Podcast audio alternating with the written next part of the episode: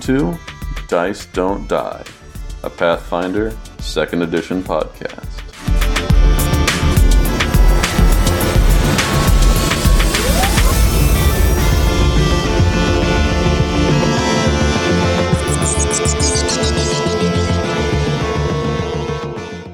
Hello, and welcome to Dice Don't Die's Deep Dive. Tonight, we are talking about the new rule updates. New errata is here, people. I'm Chad, and tonight I'm talking with Beth, Hello. David, Hey. and Sarah. Hi. Now let's get right into that errata, Beth. Okay. All right. So, a couple of disclaimers that I just want to put out there. I'm going to try my best to just not read the, uh, the entire errata. If any of you want me to just read a wall of text, I I can do that, but that is a different podcast. It is not this one. That's like a sleep podcast. Yeah, no joke. Total side note, uh, I have been thinking about like creating audiobooks of some of the tales. Uh, I've been looking into what it would take to do that. Uh, I had never occurred, you know what people want? Audiobooks of the rule. No, you don't want that. Yeah. I don't know. I'm I'm sure that some people could benefit from it, but also I'm not the person to do that. Could it be like one of those hypno book readings that like you can listen to it while you sleep? And it's like suddenly you know it all. Oh, Yeah, I'm fromage. yeah, thank you. The trouble is your your record skips and then all of a sudden all you can say is uh, battle medicine, battle medicine, the rest your life. okay, okay. Give you guys. So I love that we're already off track. Yeah. This is record time. This is is it? No. I feel like it is. Oh, maybe. probably is. Anyway, moving on. Uh, but I am gonna read sometimes be reading chunks of text to kind of give context uh, for what I'm talking about. So, fair warning, this may be a bit of a dry episode. But considering how often we get off track, maybe not. Yeah. So, uh, the first part that we're going to be going over is uh, the five things that Paizo highlighted in their blog post. Now, any links that I'm going to be talking about, uh, we're talking about the main blog post, the FAQ that they put out, and there was a separate forum post that talked about the errata. All of those things are going to be referenced. All of those are going to be in our description of the episode. So if you have questions, um, definitely take a look there. So when Paizo put out their blog post about the new errata, they highlighted highlighted five rules changes. Now, after having read the entire errata, I can tell you those are not the five things I would have picked. Uh, but Paizo uh, wanted to highlight them. And so we're going to go over those first. Then we're going to go over the five things I would have picked. Not just me, actually, but that Dice Don't Die would have picked. So let's get into it. The first thing Paizo wants you to know is that unarmed attack proficiency goes up when your simple weapon proficiency goes up. Now, we we kind of had a discussion just now about this where the question that Chad had was Chad uh, I was wondering if bringing up the unarmed attack proficiency might make taking monk as your class a little bit less attractive. And I definitely do understand that. Although this rule change to me was kind of a no brainer. Like, to me, when you have the unarmed attack, like, you're giving it trained, when everything else goes up, I would assume that that would go up as well. Um, however, thinking about it further, I do understand where you're coming from. The reason that I would disagree is because of powerful fist, which makes the die for your unarmed attacks a d6 and not a d4. So it's still always going to be better to be a monk if you're an unarmed fighter anyway. Not always, but you know what I mean. In general, No, I, I I heard always be a monk. I, I knew you would. So, yeah, first one they highlight, fine. Totally get it. The next thing that they highlighted was some changes to alchemists. Now, I'm not going to go into everything here, but let's just say if you're an alchemist, you should use the control F key on your keyboard and uh, look at all the changes. Because there's a lot Yes. to uh, some of their alchemical items, that kind of stuff. There is a lot there, um, which Sarah has been um, perusing. Um, any any major nerfs to Ashka so far? Um, so I get medium armor now, which is theoretically nice, but I probably won't be upgrading uh my my armor because I'm not very tanky. Like I multi-classed into rogue, so having medium armor doesn't really do me much good. Mhm. Uh, Other than that, what a lot of what the alchemist stuff was was lower level um enhancements. So at lower levels, alchemists can't really make a lot of alchemical items. And so because of that, like you either need to take a, a weapon or some other means of attack because like you're gonna be able to make four bombs and it's gonna get you through half a battle. So, uh, so what they did was they helped out lower level alchemists. A lot of it was like levels one through five. So since we're level seven, there wasn't a whole lot that I needed to update. However, uh, so the one thing that I would say is if you're building an alchemist, before when we had done our alchemist episode, I flat out said that I wouldn't do a mut- mutagenist. Right. Uh, I still wouldn't. Just like Personal preference this time, though. Eh, I Huh? still think they need more feat support, but with the medium armor, uh, there's definitely a, um, I don't know, there's support now. Where before I wouldn't have said that really they were well supported at all. Like you were just gonna die all the time. Yeah, I think maybe an, an alternate way to play the mutagenist would be uh, to play the mutagenist as a buff for the team instead of yourself. hmm Um, so instead of drinking all of your um, all of your alchemical items yourself to to put those buffs in, that you could give them to other people, and then that might be a more interesting way to play that character Now, as as a support. self- yeah, there are some that are self only, right? Mm, that would require me to read the mutagenist rules more closely, which I didn't. Let me tell you right now, I don't know why you would. I'm not a fan. Just not a fan, guys. I'm sorry. I I'm I know that there are people out there who love them, love the idea of them, the fiction behind it. Like they were not created when, when Paizo sat down at the table. They did not say we're gonna create a, a class for Beth. No, they definitely did that with the witch though. But uh, it, it is nice so that they made this change.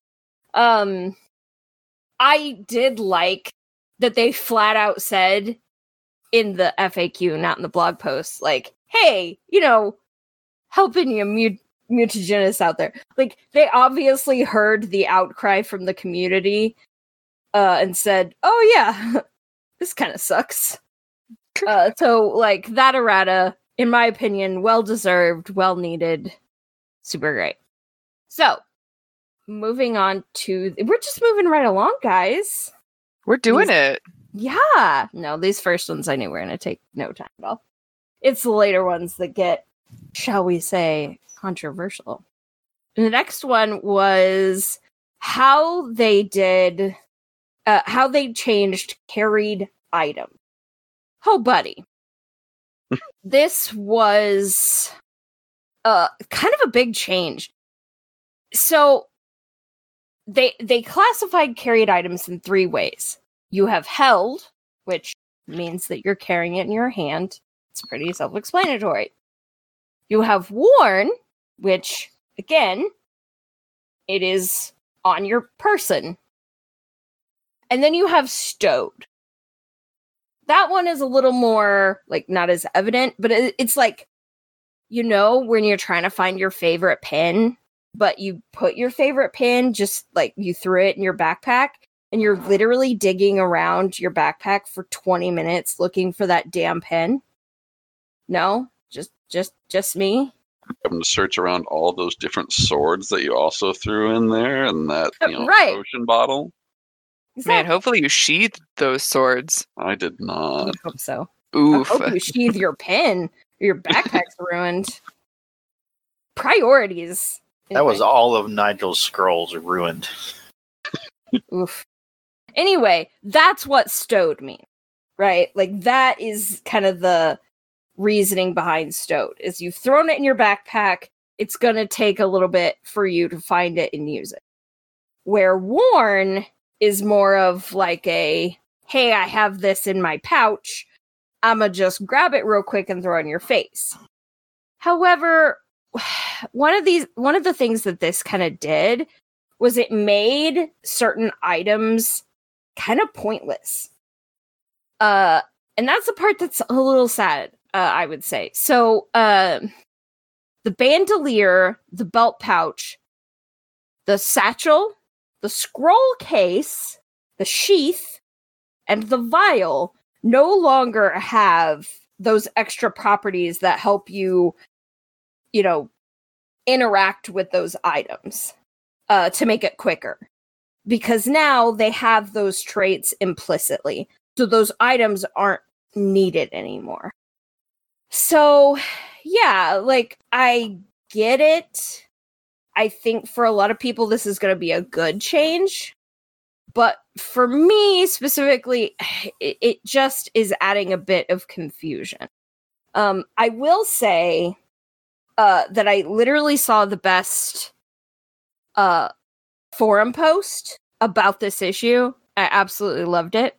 Uh, somebody on the forums was talking about how this was obviously inspired by Wayne Reynolds and his uh, iconic, uh, yeah, his drawings for the iconics. And I could not agree more.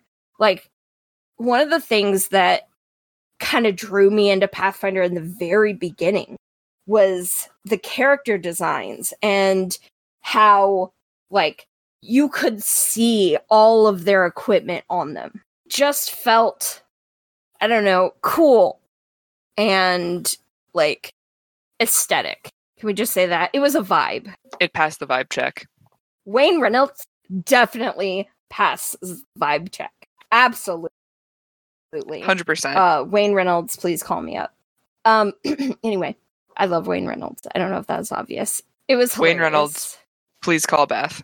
please absolutely uh anyway this post kind of was making fun of that right but in a way i kind of agree on a more serious level art influenced this game in a truly impressive way. And this is just one more way that the art has has kind of influenced right? They wanted a way for you to be able to wear these items and it have meaning. And that's why they've done this. And maybe if they were still in the design phase, they would do this a bit differently now that they've got all of this experience on their belt. But I'm fine with this. Um, and I think that in the end, having the three types of items or, or the way that you carry items will be fine. Um, I do really like uh that they had to reiterate that this doesn't really help with potions. and I just really loved that. Uh from the errata it says for example, drinking a potion worn at your belt requires an interact action to draw it and then a second action to drink it. And I'm like yes, I know, Paizo. It makes me sad, but I do know. So, So- sad. Yeah. Then the next thing that they wanted to highlight again about items. They were really excited about items, I guess. Who, who isn't really? They lowered the bulk of several items. So that's great, I guess. But then the highlight of this is they separated the alchemist kit, which is for travel, and the alchemist lab, which is very heavy. That's a quote. alchemist lab, which is very heavy, is like that's just really funny to me. That's good. That's- Just just so you're aware, you can't you can't take your lab with you everywhere. You can't take your entire lab. Yeah. Yeah. But they lowered the bulk of other items to help compensate for you trying to carry your entire lab with you. Which any good scientist would do. Mhm, Would try. Yeah. You gotta so my try. que- my question is uh does this affect Ashka at all? So, uh, n- no, but also maybe because I was playing incorrectly. I'm not sure. Because at least before, I was under the impression that the Alchemist Lab was already so bulky that it wouldn't be advantageous to take it with you. And I was not under the impression that you needed it in order to make alchemical items. I don't think you do. I think the alchemist kit gives you some bonuses though, but I'm not Right. So, like, the lab would be for downtime. Mhm, Yes, the alchemist Um, lab is and it always seemed to be that way. It- Right. Yeah, for sure. Right. But let's look up the alchemist kit. Let's see what it does. We're just sitting here in silence as Archives of Nethys spins and spins. It's trying to load. It's trying to get over the fact that this is 2020. Aren't we all? I guess that's my catchphrase this episode is, you know. Aren't we all? Isn't it always? It's not a bad catchphrase. I could have picked a worse one, probably. Something that's not like PG 13 for our podcast, but It's true. Did I copy paste this wrong? Hold on. I'm not you're not finding oh it. my gosh, I'm an idiot. The alchemist kit. The kit that you buy, like the gear kit. Yeah. That's what it means. So like that gives you your armor and some weapons and like some Oh. stuff. There was also an alchemist lab in there. Was there? There might have been, but honestly, I didn't take the pre made kit, maybe because of that. Because it was heavy and expensive, and I was like, I don't have this much money. I'm poor. Yeah, it, it definitely means like the alchemist class kit. Okay, cool. That's fine, I guess. Yeah, this seems less cool now. Yeah, it's just not like it's fine, but why is it the thing that you highlight? That I don't understand. Yeah. Okay. Uh sure. So now like you get alchemist tools and no alchemist uh lab, but you can buy it separately. It's still massive. Finally, the last thing that they wanted to specify, and this cracked me up because man, I wish I'd thought of it. I wish that like I had read whatever forum post talked about this that made them change it in errata because this is in my opinion genius. So this is what the blog post said.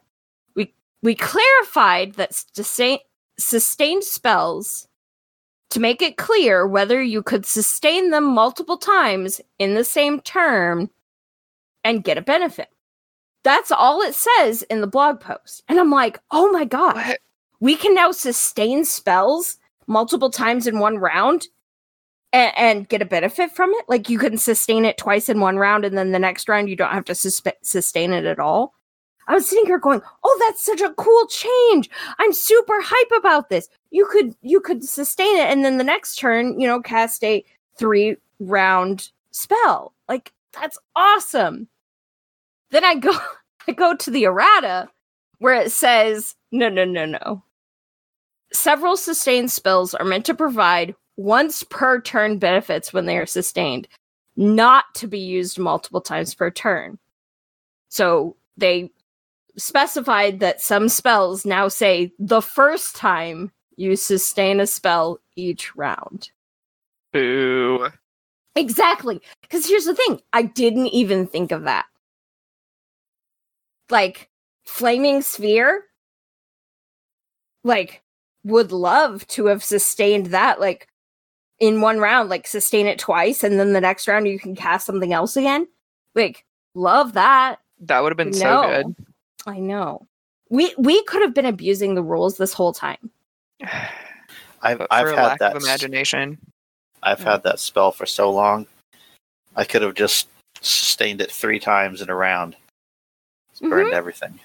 right and then for three more rounds you're fine not that we've had rounds that have lasted that long but some of our bigger boss battles right aren't you disappointed as a wizard Yeah. Ar- aren't you now disappointed that you didn't think of that that's the problem here for me Yeah. David, you're the problem here. Wait, No, is that no, what we no, were no. saying? wait hold on hold Well, on that's it took a not turn. Nope. That is not what I said. This was taken out of context. I have clarified on my Twitter that that is not what I've said. Beth has released the errata. I have Clarifying. my own errata. My my press secretary has stated. All right. Anyway, moving on. Uh, that is what Paizo wants you to know about the errata. They want you to know that Alchemist Labs. Here's the thing, though. You know, somebody on the forums was like, "Hell yeah!" Now I've got that clarification that I need. It's just not I- me, bro.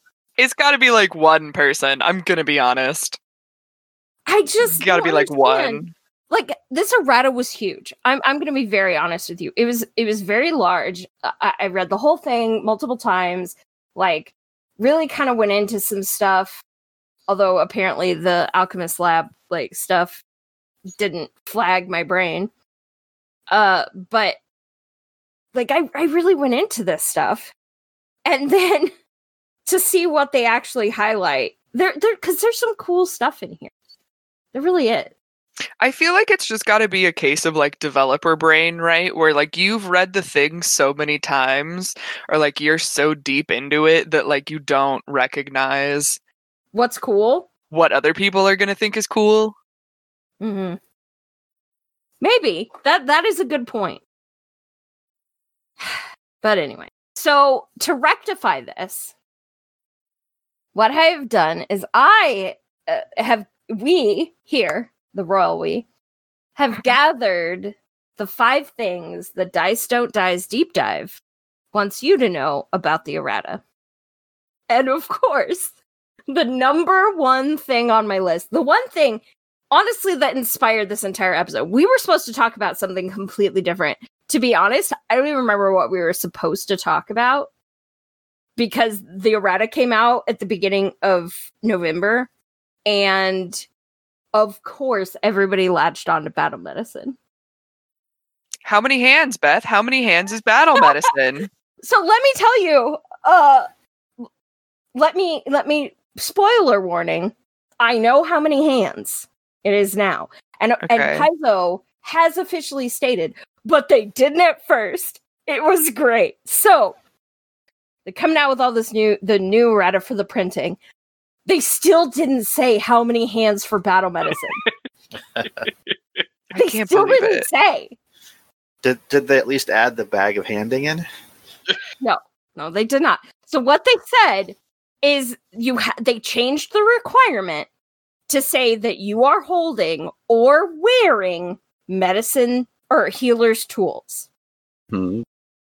And then the second sentence says attempt a medicine check with the same DC as treat wounds and that you need your heal- healer's tools for battle medicine. But you can draw and replace those tools as part of the action, again, due to other errata. But it still doesn't say how many hands. You have to be holding it or wearing it, but say you're holding it, now what? Then you, in order to interact it, do you have to have a second hand? It, is, is this something where they're going to introduce a four armed race so that we can use uh, battle medicine? Ooh, I hope so. I would love to build like a General Grievous situation. Well, one day Yeah. I'll go into uh there is something like that in first edition. Ooh. Yes, but not today. I suggest two hands and then a wizard with mage hand. Ooh, that is also also good good. So literally this went on the forums hundreds of posts. I'm not you I'm not over exaggerating. Like I am actually kind of known for being a bit of a drama queen. I, I'm no I know all of you are so shocked by this. Um but like I, I over exaggerate a lot. I am not over exaggerating when I say literally hundreds of posts were, uh, have talked about battle medicine at this point. Multiple uh, forum posts. It it dominated conversation in both the forum post on the blog and the separate po- uh, post uh, that was just like a, a discussion thread. it cracks me up. And so they had to make an update to the errata. It's what the people want to know. It's true. It's literally true because it kept saying, "Well, we don't really, we don't want to specify. You know, we don't want to have to say explicitly all these things, right? Like some of it is up to interpretation." And people were like, "No, just tell me how many hands." For real. Which just cracks me up. Uh, and it has to do with how many hands it takes to use healer's go- tools. So here's the update. Uh, I'm going to read it verbatim. We will we'll be updating the tools revamp to in- indicate that worn healer's tools, along with other toolkits, only take one hand to use, as you don't have to hold the whole kit in your hand, just the items you need. What this means for battle medicine is you only need one free hand to perform it when you're wearing healer's tools. You do not need both hands. I love that they stated it three times. They're like, all right, you made us say something. We're going to say it three times now. I mean, that's good. Now at least there's no question. No, there there absolutely is no question. I actually like that they specified that this is going to affect other kits as well. Uh cuz you know, it's a worn kit and that makes sense to me. Right? Like Yeah. You grab the bandages really quick. You still want to wear your sword like mechanically speaking this needed to happen because if Sunny had to uh drop his sword to heal, Sunny would be sad. And that we can't have that. I mean, That's the number one driving Fine. factor. Yeah. oh, I don't drop my shield. I'm fine. But uh, well, uh, you couldn't wield your shield, But I want my shield. Right? Exactly. But no, I don't want to dirty my shield. I can dirty my sword. i- if this if this effect had not taken into place, you would have had to use two hands for battle medicine. Now you just grab a leaf and slap it on that wound. I was Yeah, thinking now you just grab that healer's kit and shove it in their face. Yeah, face. Be healed. Bam, bam, bam. I like this. Heal healing by uh, uh hurting. Mhm. Good. Works. All right. So uh the last thing that I wanted to say on that was, you know, I, I kind of joke about how there's literally hundreds of posts, and there are. But I do kind of think it's nice that the community was like, Paizo, stop it. Just tell us how many gosh darn hands. Just Please. tell us. Just give us the hand count. There's no reason not to tell us. That's I mean, that's how I feel. Just give us the hand count. We obviously cannot uh, handle deciding for ourselves. No, we definitely as the- toddlers. 500 Not even plus close. posts. And Yeah. No, look, uh, uh, it's true. And I'm sure a lot of like uh GMs have made their own rulings on the matter or whatever, but like we shouldn't have to house rule this crap. Just tell us how many hands. Anyway, I just love that this has been literally months in the making. That this this was something people were talking about when the game first released. And here we are a year and a half later a year and a half later, guys, we did it. It's we one have a hand. hand count.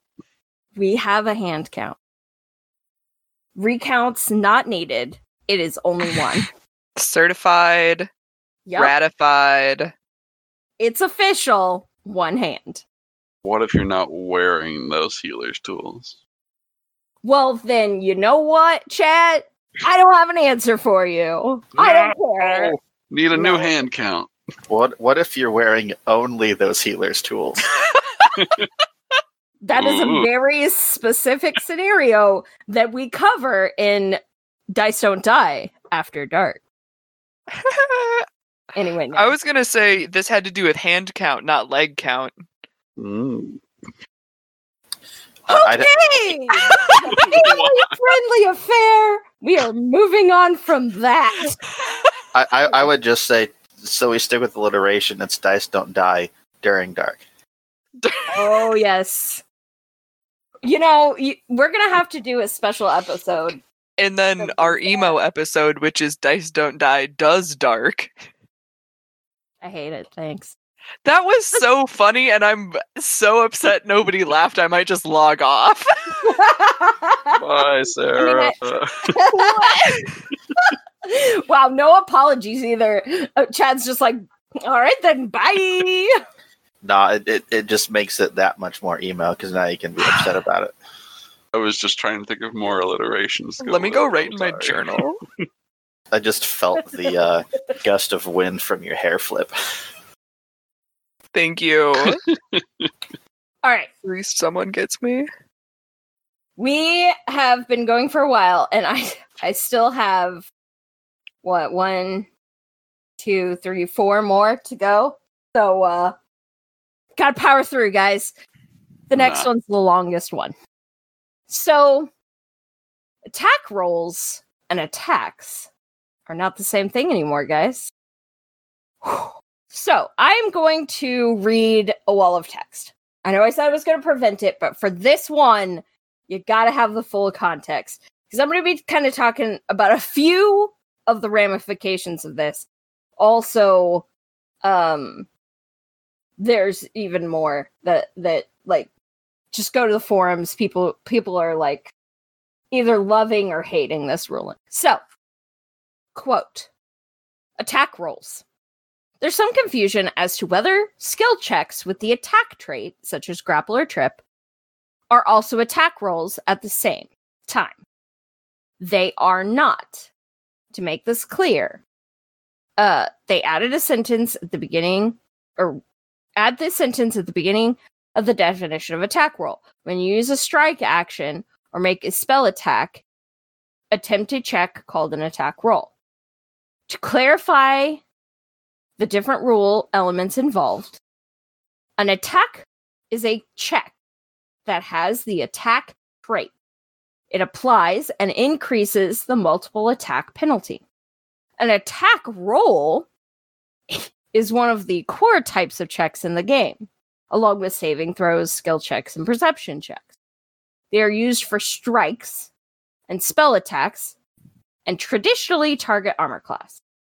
Some skill actions have the attack trait. Specifically, athletic actions such as grapple and trip.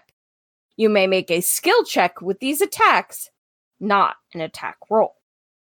The multiple attack penalty applies to those skill actions as well.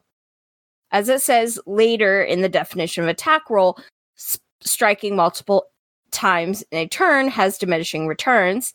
The multiple attack penalty applies to each attack after the first, whether those are strikes, special attacks like the grapple action, or spell attack rolls. Okay, end quote. Let's break down what that means.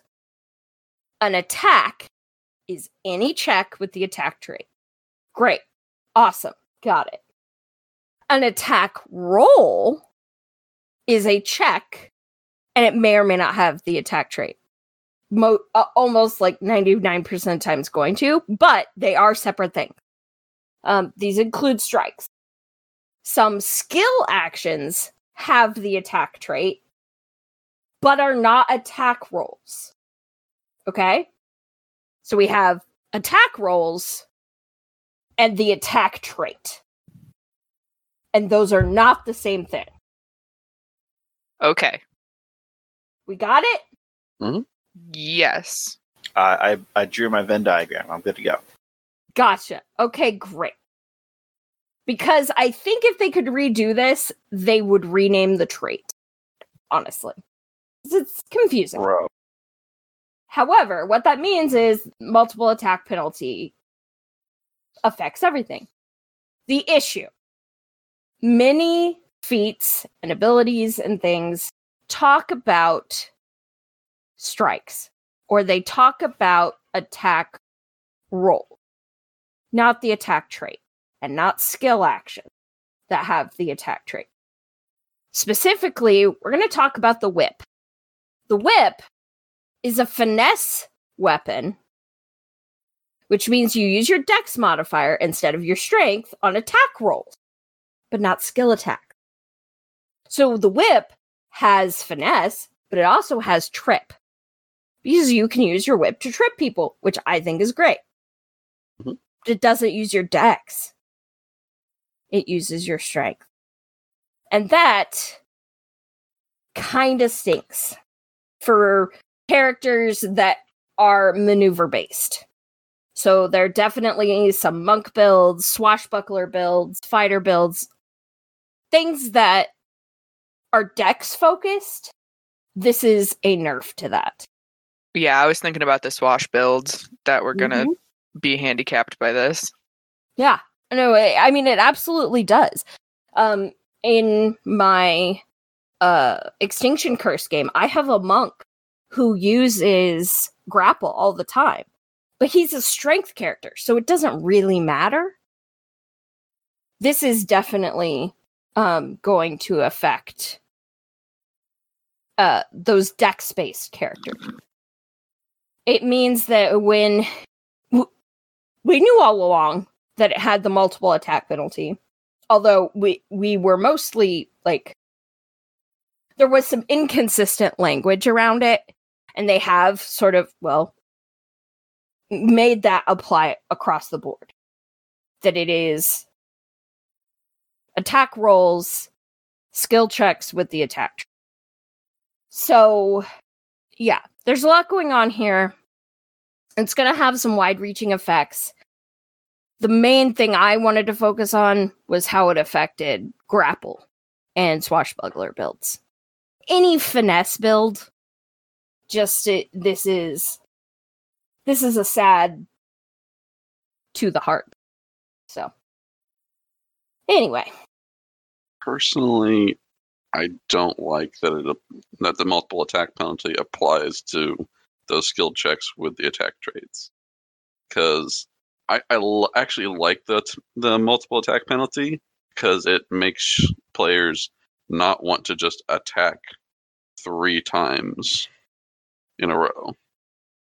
But now I'm like, okay, I can either attack and then grapple with a lesser, like a, a less accurate one, and I would rather just be able to attack and then ha- make like grapple more attractive to me because it's not going to take a multiple attack penalty. But now it, it's stuck with that, and I don't particularly like that.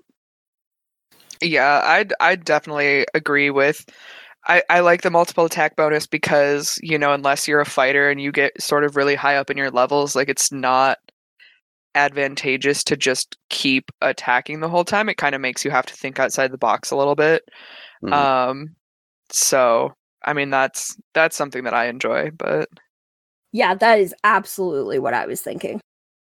Like that just kind of stinks when you know you, you want to be able to attack them and then trip you know or if you you want to be able to do something else and then trip like i don't know.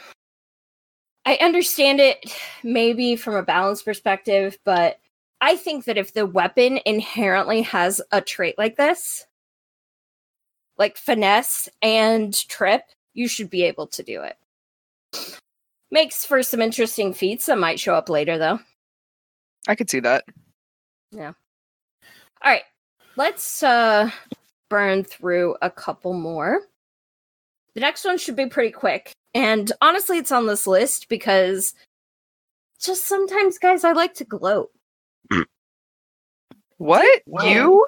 yeah, Huh? I, I Gasp. know. I just seem like such a humble person. And it's not true. It's a facade. The, the most humble person.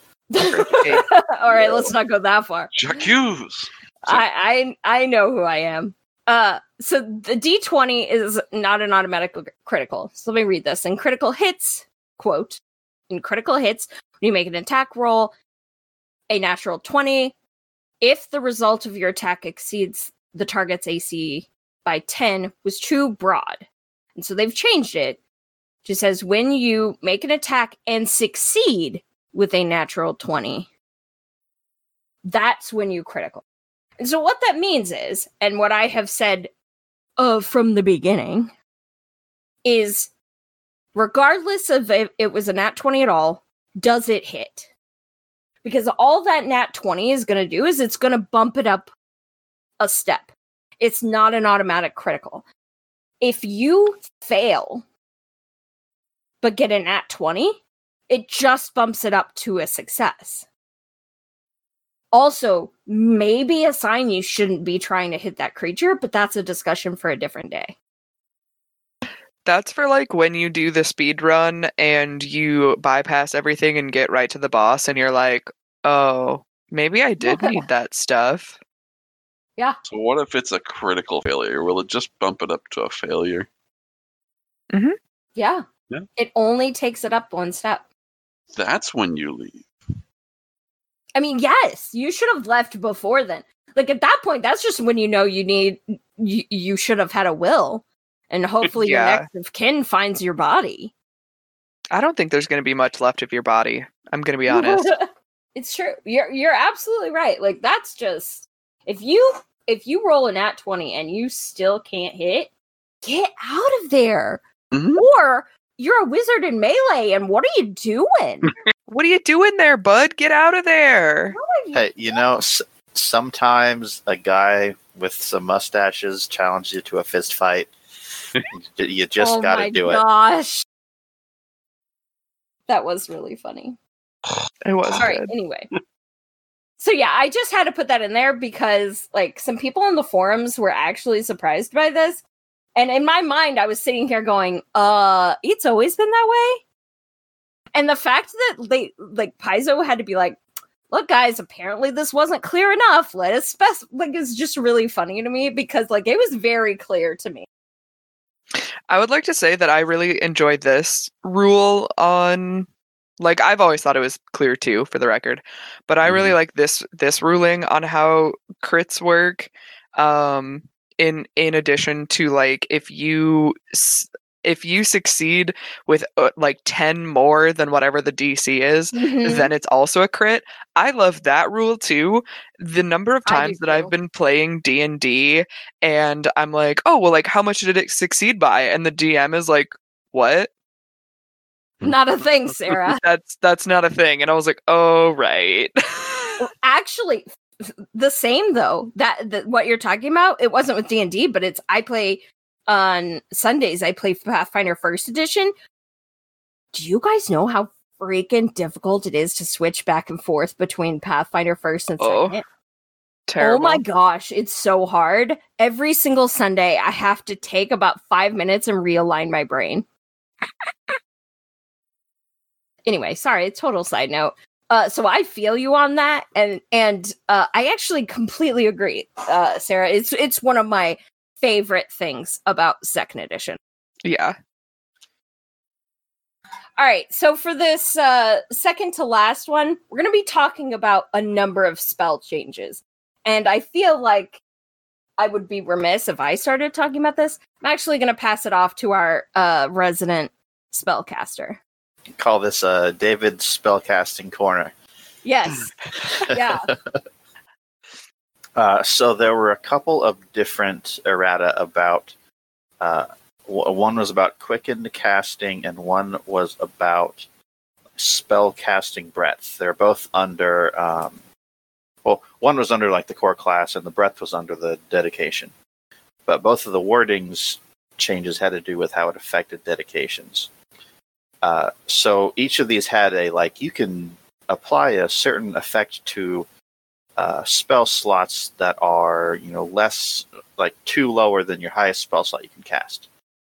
Uh, but they added wording that was like if if you were a wizard, it would specifically say wizard spell slots, or if you got your dedication through to be a sorcerer, they were specifically for your sorcery spell slots.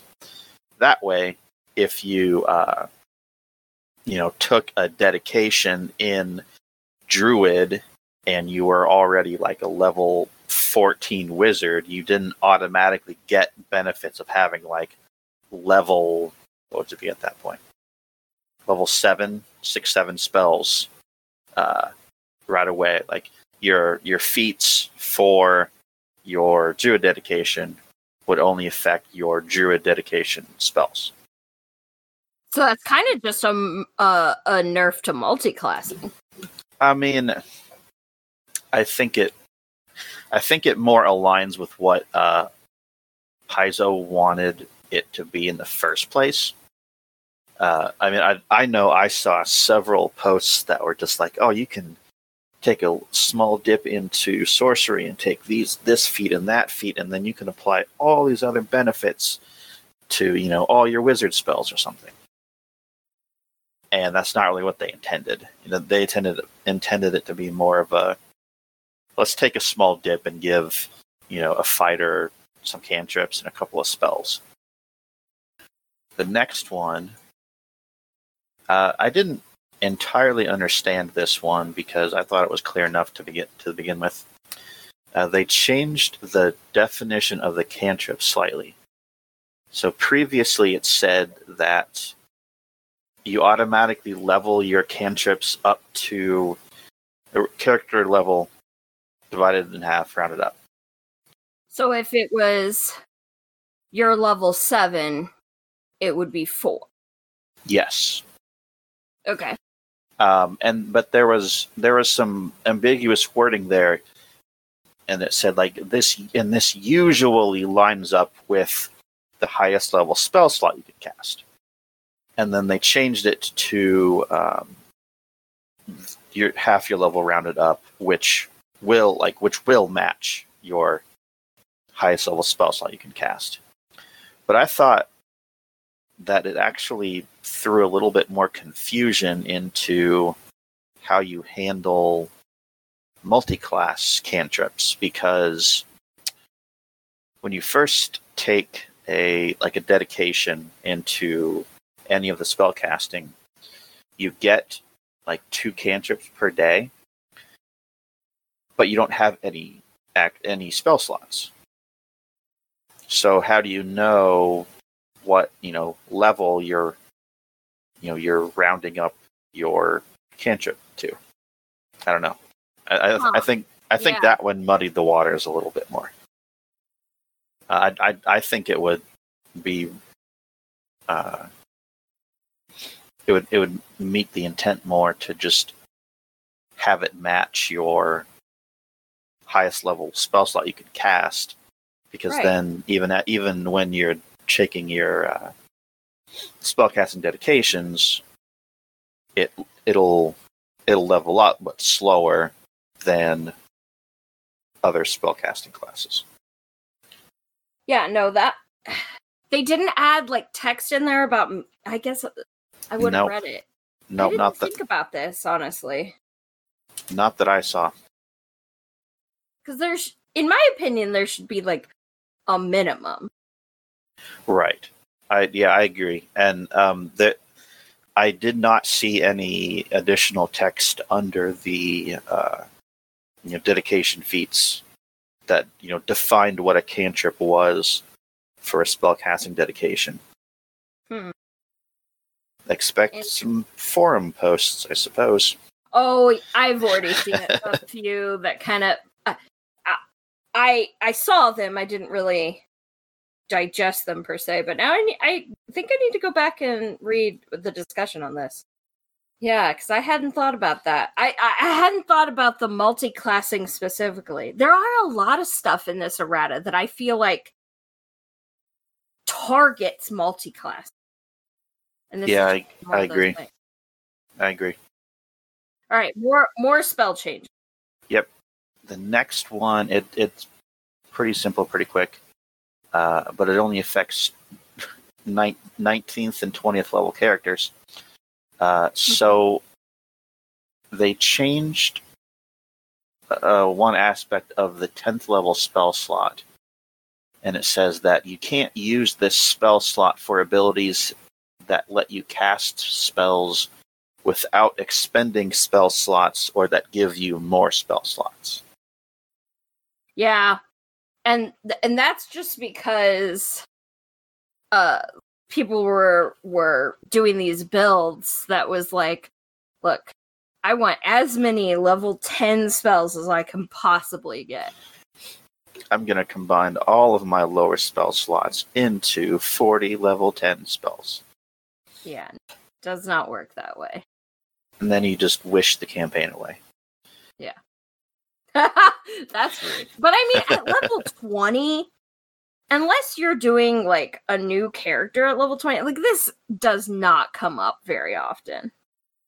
So, more theory crafting than anything else, which again, the the rules should uh cover that, right? Like they're going to start having or they have started having all of the APs go to 20.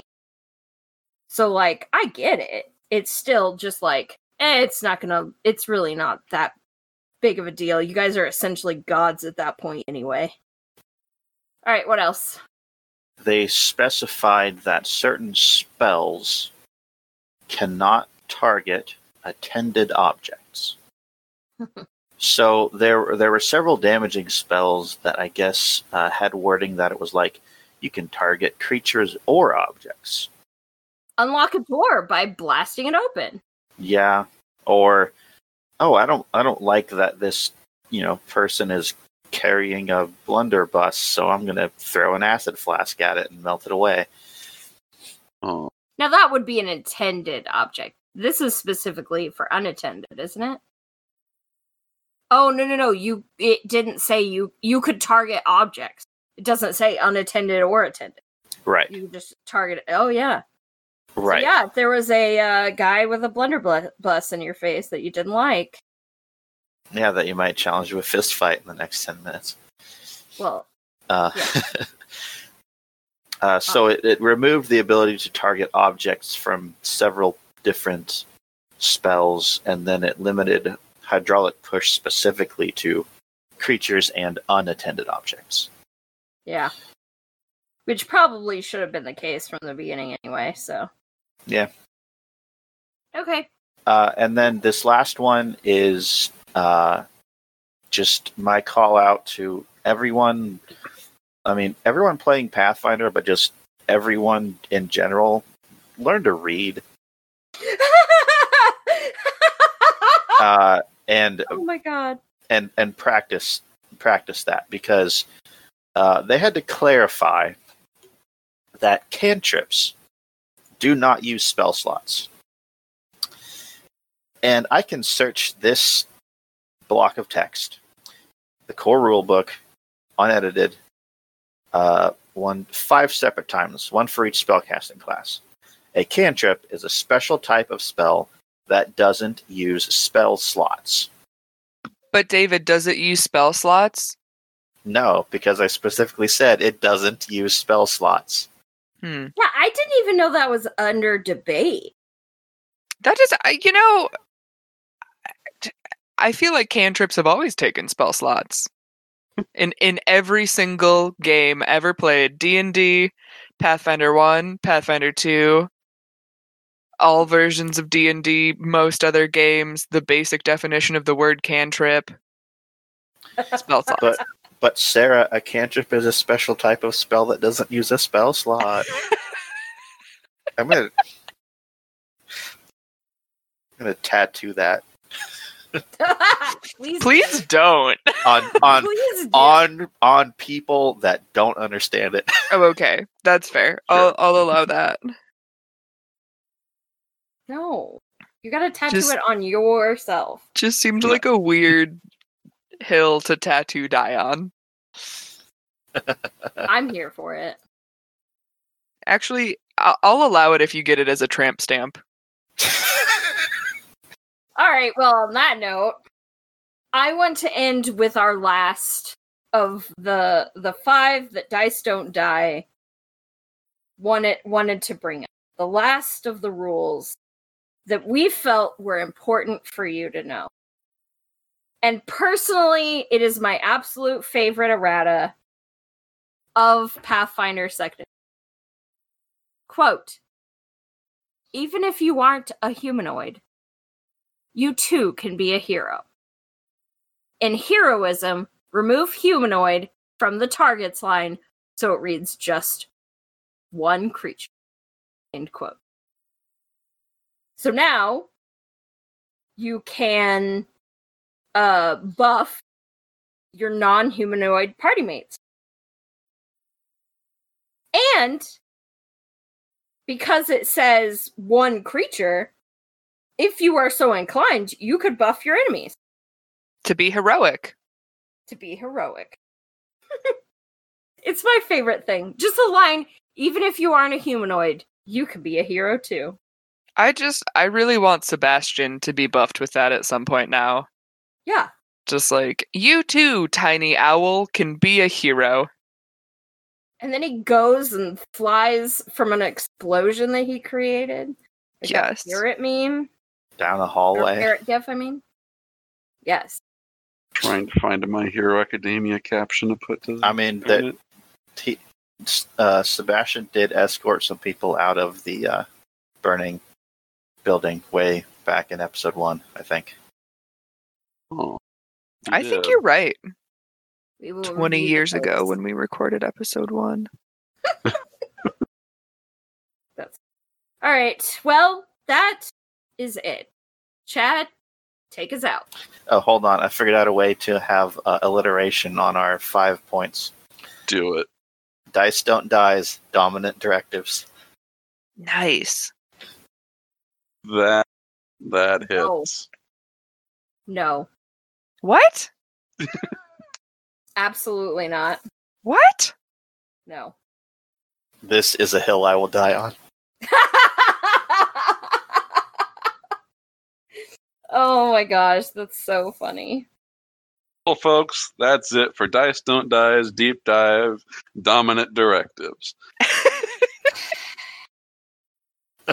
Uh, did we miss anything that you thought was important? Do you think there should be more new OP Alchemist updates? Let us know what you think. Until next time, remember, dice don't die. But player characters do.